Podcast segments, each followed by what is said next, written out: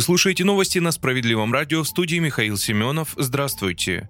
Избирательная кампания в Екатеринбургскую городскую думу в самом разгаре. Практически в центре Екатеринбурга средь белого дня неизвестные в масках напали на передвижную приемную Центра защиты прав граждан партии «Справедливая Россия за правду». На машине вандалы акцентированно закрашивали имя лидера уральских справедливоросов Андрея Кузнецова, его фото и символику партии. Очевидно, что именно популярность эсеров среди жителей не давала покоя заказчикам. После того, как из машины вышел водитель, злоумышленники напали и на него. Сейчас на написано заявление в полицию, пострадавший уверен, что нападавшими двигали именно политические мотивы.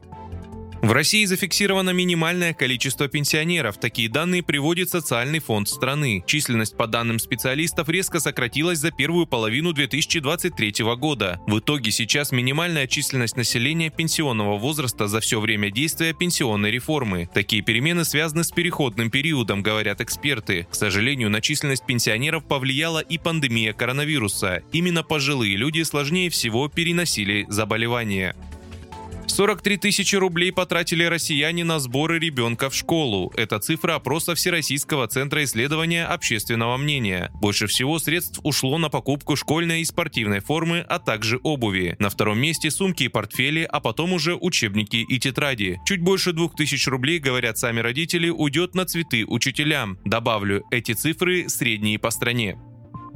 Выпуск продолжат новости Центра защиты прав граждан. Благодаря работе наших специалистов удалось отремонтировать дорогу, за которую никто не хотел отвечать. Все случилось в Каменске-Уральском Свердловской области. Один из внутриквартальных проездов давно требовал внимания, сплошные ямы и выбоины. Это слишком мягкое описание для улицы Лермонтова. Такое состояние проезжей части создавало проблемы не только водителям, но и пешеходам. Разбитую дорогу обижали по тротуарам и газонам. По словам местных жителей, ни администрация, ни местная управляющая компания компании не брали на себя ответственность за состояние проезжей части. Люди были вынуждены обратиться в Центр защиты прав граждан. Там пояснили, если проезд расположен на придомовой территории, то по общему правилу его должна ремонтировать управляющая компания. Это ее зона ответственности, так как речь идет об общем имуществе дома. К делу подключился куратор Федеральной сети Центров защиты прав граждан Андрей Кузнецов. Он направил запрос в прокуратуру Свердловской области с просьбой провести проверку и обязать коммунальщиков отремонтировать проблему подземную дорогу. Нарушения подтвердились, а управляющая компания привела асфальтовое покрытие в соответствии с нормативами. Жильцы выслали фото и подтвердили, что дорогу наконец-то отремонтировали.